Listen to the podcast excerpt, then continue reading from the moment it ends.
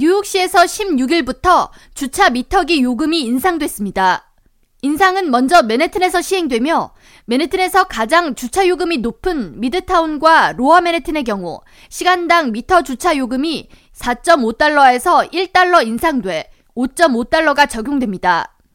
차를 세운 두 번째 시간에는 기존 7.5달러였던 주차비가 시간당 9달러로 인상됐습니다.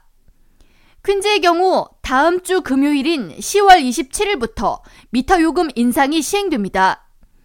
퀸즈에서 현재 차를 세울 때 미터 주차 요금은 시간당 2달러이지만 27일부터는 2.5달러로 인상되며 두 번째 시간에는 시간당 4달러였던 것이 시간당 5달러로 오릅니다. 따라서 퀸즈에서 2시간 차를 미터기를 통해 세울 경우 27일부터는 총 7.5달러의 비용이 들게 됩니다. 맨해튼에서 비교적 저렴한 주차요금이 부과되는 이스트 할렘 지역의 경우 기존에 시간당 2.5달러였던 주차요금이 3달러로 인상됐으며 두 번째 시간에는 4달러이던 요금이 5달러로 인상됐습니다. 이 밖에 브루클린 보로의 경우 다음 달 9일부터 요금 인상이 시행되며 더 브롱스 지역의 경우 다음 달 22일부터 주차요금 인상이 적용됩니다. 스태튼 아일랜드의 경우 11월 28일부터 요금 인상이 시행됩니다.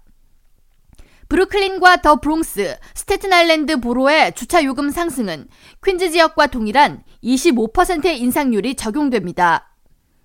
한편 뉴욕시 주차요금 인상에 대해 인플레이션을 포함한 주택 비용 상승 등으로 시민들이 차를 소유하는 것에 대한 부담이 지나치게 커지고 있다는 지적이 일고 있습니다. 뉴욕타임즈는 최근 보도를 통해 뉴욕시 주차 문제가 그 어느 때보다 심각하다면서 물가 상승 및 주택 위기, 차량 유지비 상승 등으로 뉴욕시에서 차를 소유하는 것이 거의 불가능해졌다고 전했습니다. 지난 회계연도 기준 뉴욕시경이 발부한 주차 티켓 건수는 840만 장으로 역대 최고 수준을 기록했습니다.